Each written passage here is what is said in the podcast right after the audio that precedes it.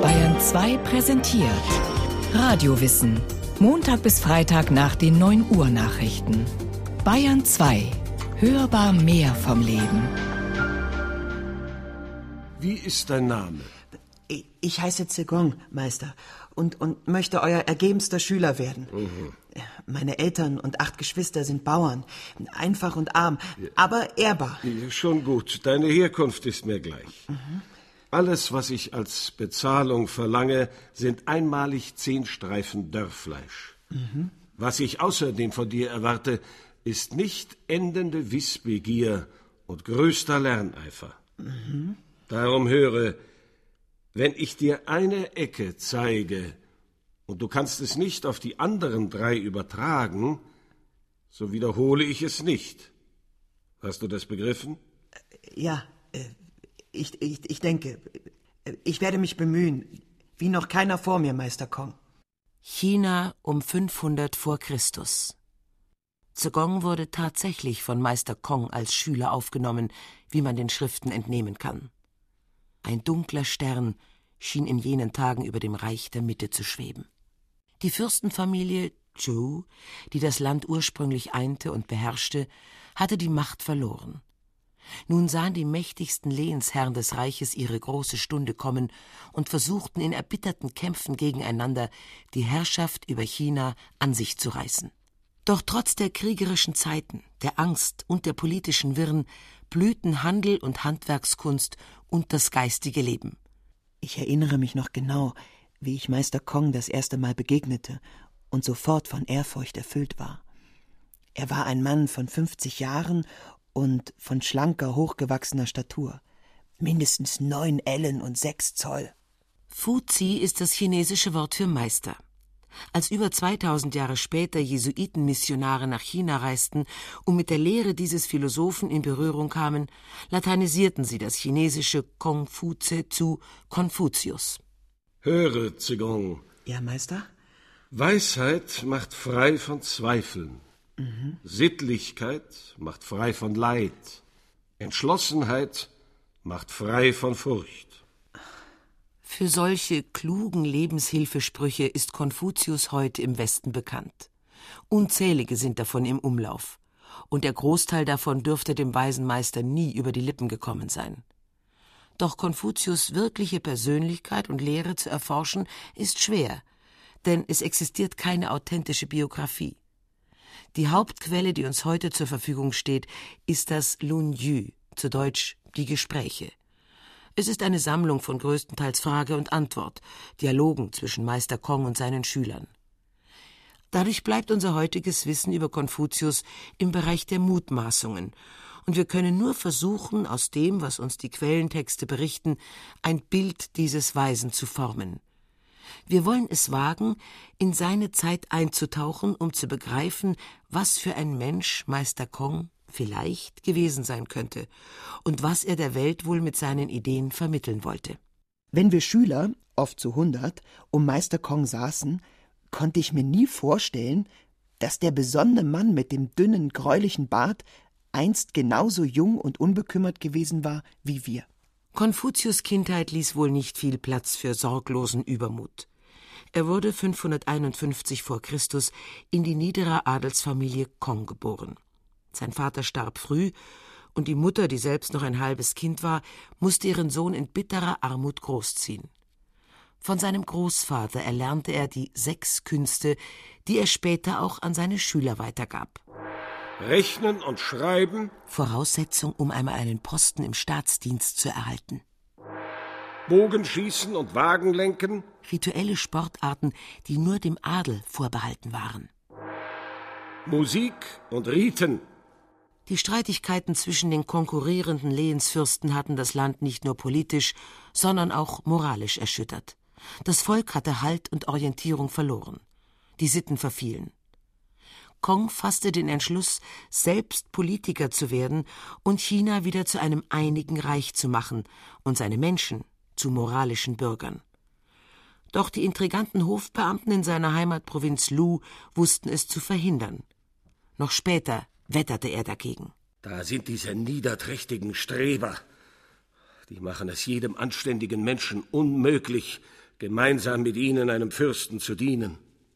Statt sich nur auf die Politik zu konzentrieren, begann er schon mit 30 Jahren zu unterrichten, um junge Männer nach seinen Werten zu erziehen.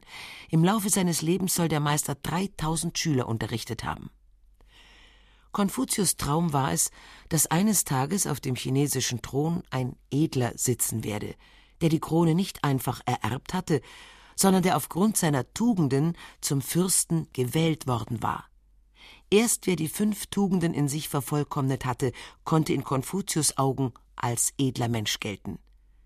Die erste und grundlegende Tugend seiner Lehre ist die Menschlichkeit oder auch die Menschenliebe. In den Aufzeichnungen seiner Gespräche findet sich folgender Dialog zwischen Zigong und dem Meister über die sogenannte goldene Regel.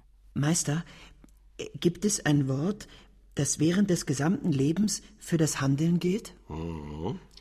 Gegenseitige Rücksichtnahme. Aha. Was du dir selbst nicht wünschst, das füge auch anderen Menschen nicht zu. Vieles, was der Meister sagte, klang so klar und einfach und war doch oft so schwer in die Tat umzusetzen. Wer die Menschlichkeit in sich vervollkommnen wollte, durfte niemals Rachegefühle in sich hegen und musste auch den kleinsten Vorteil anderen überlassen. Die zweite Tugend, von welcher der Meister sprach, war die Sittlichkeit. Jeder sollte sich seinem gesellschaftlichen Rang und damit seiner Aufgabe in der Gemeinschaft entsprechend verhalten. In seinem Buch der Riten ist ein strenger, hierarchischer Sittenkodex festgelegt. Männer nehmen die rechte Seite der Straßen und Frauen die linke. Wagen fahren in der Mitte. Ein Offizier höheren Ranges im Alter von 60 oder 70 Jahren geht nicht zu Fuß. Einem Mann mit grauem Haar ist es nicht erlaubt, irgendetwas Schweres zu tragen, außer wenn er es mit einer Hand tragen kann. Dem rechten Weg des göttlichen Himmels zu folgen war für ihn fundamental. Oft klagte er über seine Zeitgenossen, die die Religion nur noch als seelenloses Prunkspektakel praktizierten.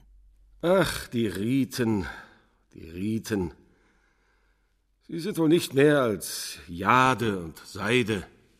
Doch auch wenn Konfuzius sich für die Einhaltung der Opferzeremonien stark machte, ein religiöser Führer wollte er nie werden. Vielleicht weil er sich nicht anmaßen wollte, sich mit Dingen zu beschäftigen, die in seinen Augen außerhalb der menschlichen Begriffswelt lagen.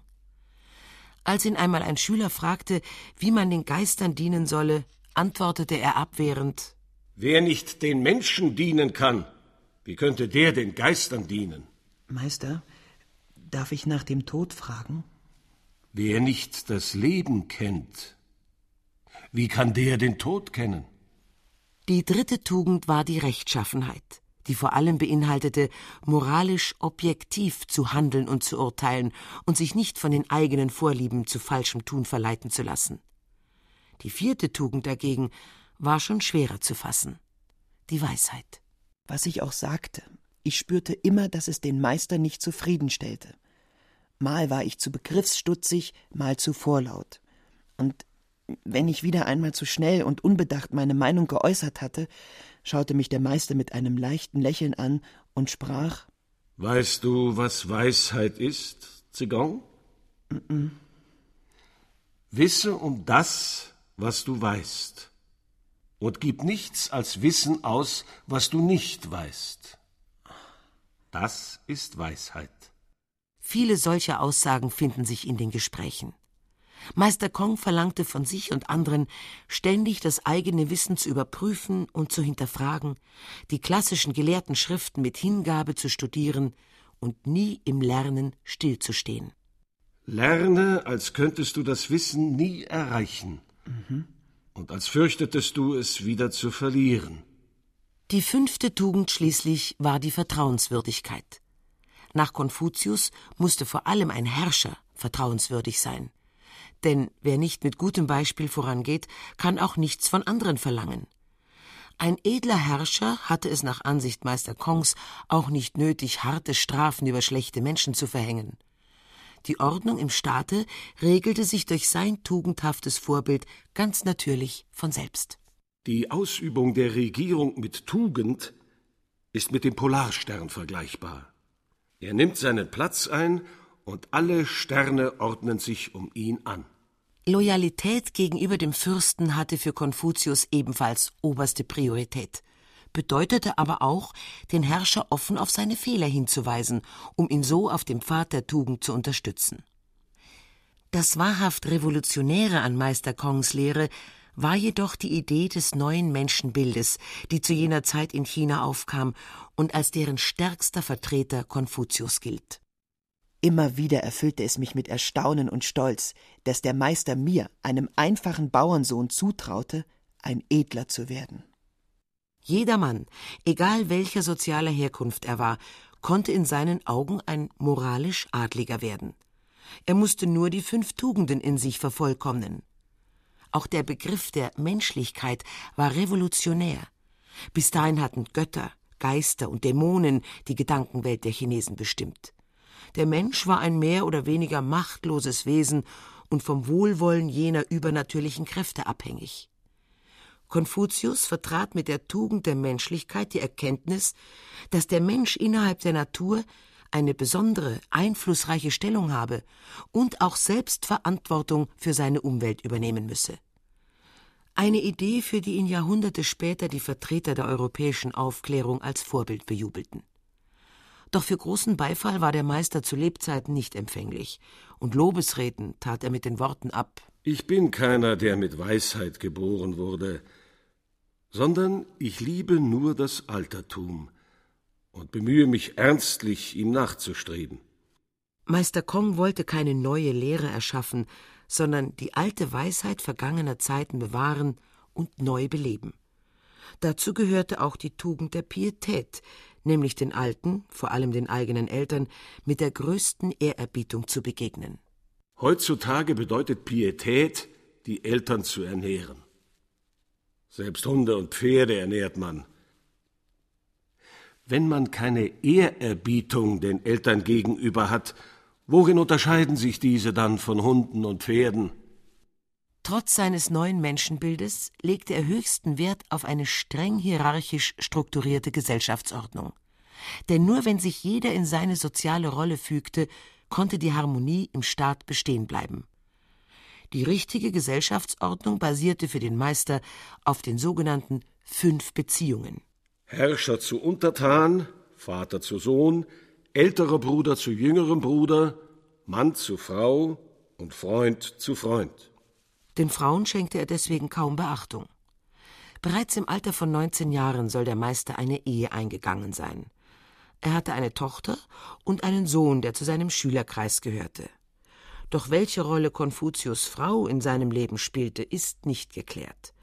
In einigen Texten steht gar, er habe sie verstoßen. Es wird oft behauptet, dass die Unterdrückung von Frauen in China bis in die heutige Zeit auf den alten Konfuzius zurückgehe so äußerte er angeblich einmal die mürrischen Worte Mit Weibern und Knechten ist doch am schwersten auszukommen. Tritt man ihnen nahe, so werden sie unbescheiden. Hält man sich fern, so werden sie unzufrieden. Vielleicht ein Beweis dafür, dass der weise Meister in Liebesdingen alles andere als weise und eher ein Ratsuchender war. Überhaupt betrachtete er seine eigene Person als völlig unzulänglich und bemühte sich in allem, was er tat, seinen Idealen näher zu kommen. Stets war ich von Ehrfurcht erfüllt, wenn ich den Meister beim Essen beobachtete. Nie sprach er während den Mahlzeiten. Wie bei einer heiligen Zeremonie wählte er maßvoll jeden Bissen mit Bedacht. Nie vergessen werde ich die Sitzmatte des Meisters. Er rückte sie immer erst gerade, bevor er sich darauf niederließ. Törichte Menschen verlachten ihn deshalb, doch für den Meister war die gerade Matte ein Symbol der geraden inneren Haltung. Mit 50 Jahren erhielt Konfuzius endlich den verantwortungsvollen Posten, den er sich immer erträumt hatte. Er wurde Verwaltungschef einer großen Stadt in seinem Heimatstaat Lu. Meister Kong brachte mit seinen Idealen die Stadt und seine Bewohner zum Blühen. Doch seine kompromisslose Art stand seiner politischen Karriere im Weg. Der Herzog des Nachbarstaates Qi sandte eines Tages dem Herzog von Lu 80 wunderschöne Tänzerinnen als Geschenk. Ich selbst versteckte mich einmal im Palastgarten, um die feenhaften Mädchen zu beobachten, wie sie ihre geschmeidigen, elfenbeinfarbenen Körper zu der betörenden Musik bewegten. Drei Tage ließ sich der Herzog von Lu durch die Reize der Tänzerinnen von den Staatsgeschäften abhalten. Das war zu viel für den strengen Konfuzius. Er legte sein Amt nieder. Ich habe noch keinen gesehen, der moralischen Wert liebt, genauso wie er die Frauenschönheit liebt. Dreizehn Jahre begab sich der Meister nun auf Wanderschaft durch das vom Krieg zerrüttete Land, um einen Fürsten zu finden, der seiner Lehren würdig war. Einen Teil seiner Schüler nahm er mit. Er war nicht der einzige seiner Art. Viele Idealisten reisten zu jener Zeit durch das gebeutelte China, um ihre Lehren zu verbreiten, weshalb diese Epoche auch die Zeit der 100 Philosophenschulen genannt wird. Einige Fürsten bezahlten Konfuzius für seine Ratschläge, doch keiner übertrug ihm ein Amt. Zu streng waren die Verhaltensregeln, die Konfuzius forderte, und kein Monarch wollte sich Meister Kongs ungeschminkte Kritik gefallen lassen. Er fand sich mit seinem Schicksal ab. Es war nicht die berufliche Karriere, die für Konfuzius ein erfolgreiches Leben ausmachte, sondern die eigene innere Entwicklung. Mit fünfzehn richtete ich meinen Willen auf das Lernen. Mit dreißig war ich gefestigt. Mit vierzig hatte ich keine Zweifel mehr. Mit fünfzig kannte ich den Willen des Himmels. Mit siebzig konnte ich den Wünschen des Herzens folgen, ohne das rechte Maß zu überschreiten. 479 vor Christus starb Meister Kong mit 72 Jahren in seiner Heimat, dem Staate Lu in seiner Geburtsstadt Chufu. Seine Schüler taten das, was sonst nur beim Tod der Eltern der Brauch war. Sie ließen sich in der Nähe der Hütte ihres verstorbenen Lehrers nieder und trauerten zurückgezogen drei Jahre lang. Danach kehrten sie in ihre Heimatorte zurück. Einzig der Schüler Zigong trauerte noch drei weitere Jahre allein um seinen Meister. Ich sah zu, wie die Männer des Herzogs das Haus des Meisters abrissen und einen Tempel an seiner Stadt errichteten. Zu Ehren des Meister Kong, wie der Fürst sagte. Dabei hatte er meinem Lehrer zu Lebzeiten nicht einmal ein Amt gewährt. Viele gelehrte Männer folgten, die die Lehre des Meister Kong weitertrugen und entwickelten. Doch es sollte über 300 Jahre dauern, ehe ein Kaiser den Konfuzianismus zur Staatslehre über ein geeintes Reich ernannte. Allerdings blieb der Einfluss des Konfuzianismus in China weiterhin Schwankungen unterworfen. Meister Kongs Lehre verbreitete sich auch in Chinas Nachbarländern und übte einen starken Einfluss auf die dortige Geisteswelt aus. 1906, fast 2400 Jahre nach seinem Tod, wurde der Meister vom chinesischen Kaiserhaus gar zu einem Gott erhoben. Eine Geste, die der selbstkritische Konfuzius zutiefst verabscheut hätte. Mit dem Zerfall der Monarchie und dem Aufstieg der Kommunisten fiel auch das Ansehen des Meister Kong. Wegen seiner Liebe zum Altertum und seines Pochens auf hierarchische Gesellschaftsstrukturen wurde er nach der Kulturrevolution als reaktionärer Sklavenhalter verunglimpft und seine Statue im Tempel von Chufu zerstört. Heute haben sich die Gemüter wieder beruhigt. Obwohl Konfuzius im Alltagsleben der modernen Chinesen kaum noch Bedeutung hat, ist seine Lehre wieder gefragt. Als Aushängeschild für ein harmonisches, moralisches, lernfähiges China, das durch diese Werte mit sicheren Investitionsmöglichkeiten lockt.